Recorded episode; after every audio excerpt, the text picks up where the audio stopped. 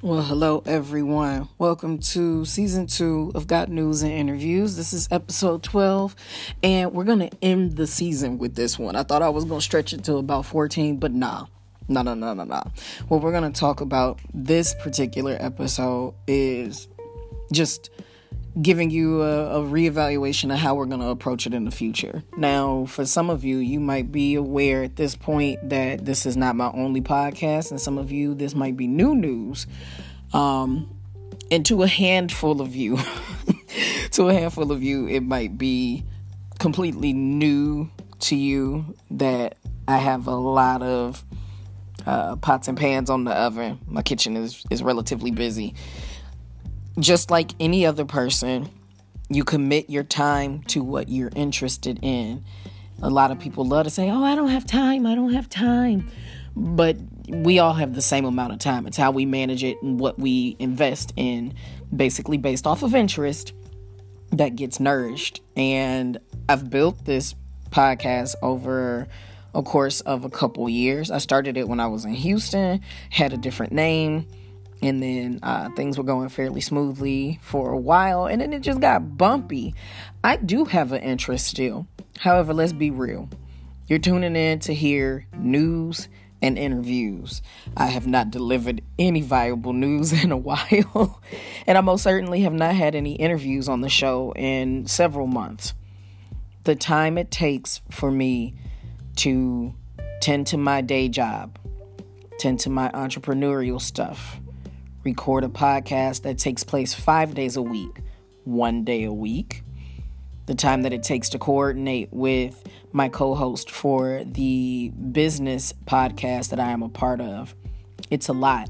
So the interest in finding someone to interview for this show or finding topics of new news to share when the news heavily circles around politics and school shootings and mass murders and other things that are just absolutely ridiculous and negative that we have heard ad nauseum at this point. I lack that. I'm fairly black and white about a lot of things, especially the things I don't give a damn about. So there's no new news for me to share with you all. I've considered maybe looking for obscured news, sharing things with you about places in the world or things that are occurring that are very unique and interesting. But it does take time to research that, find it, create a viable script, and provide you with something that's worthwhile to listen to. It's not as if this show is long, but I don't want it to be garbage. I'm also not finished with it. So the best thing that I can do at this time is to take more time away to appropriately format it. Unlike YouTube, just because a podcast is not producing something immediately doesn't mean that it loses all of its traction.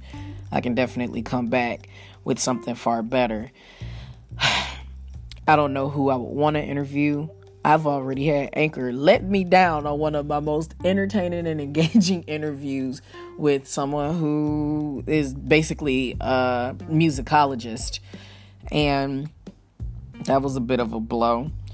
But I want to be able to give you all something interesting.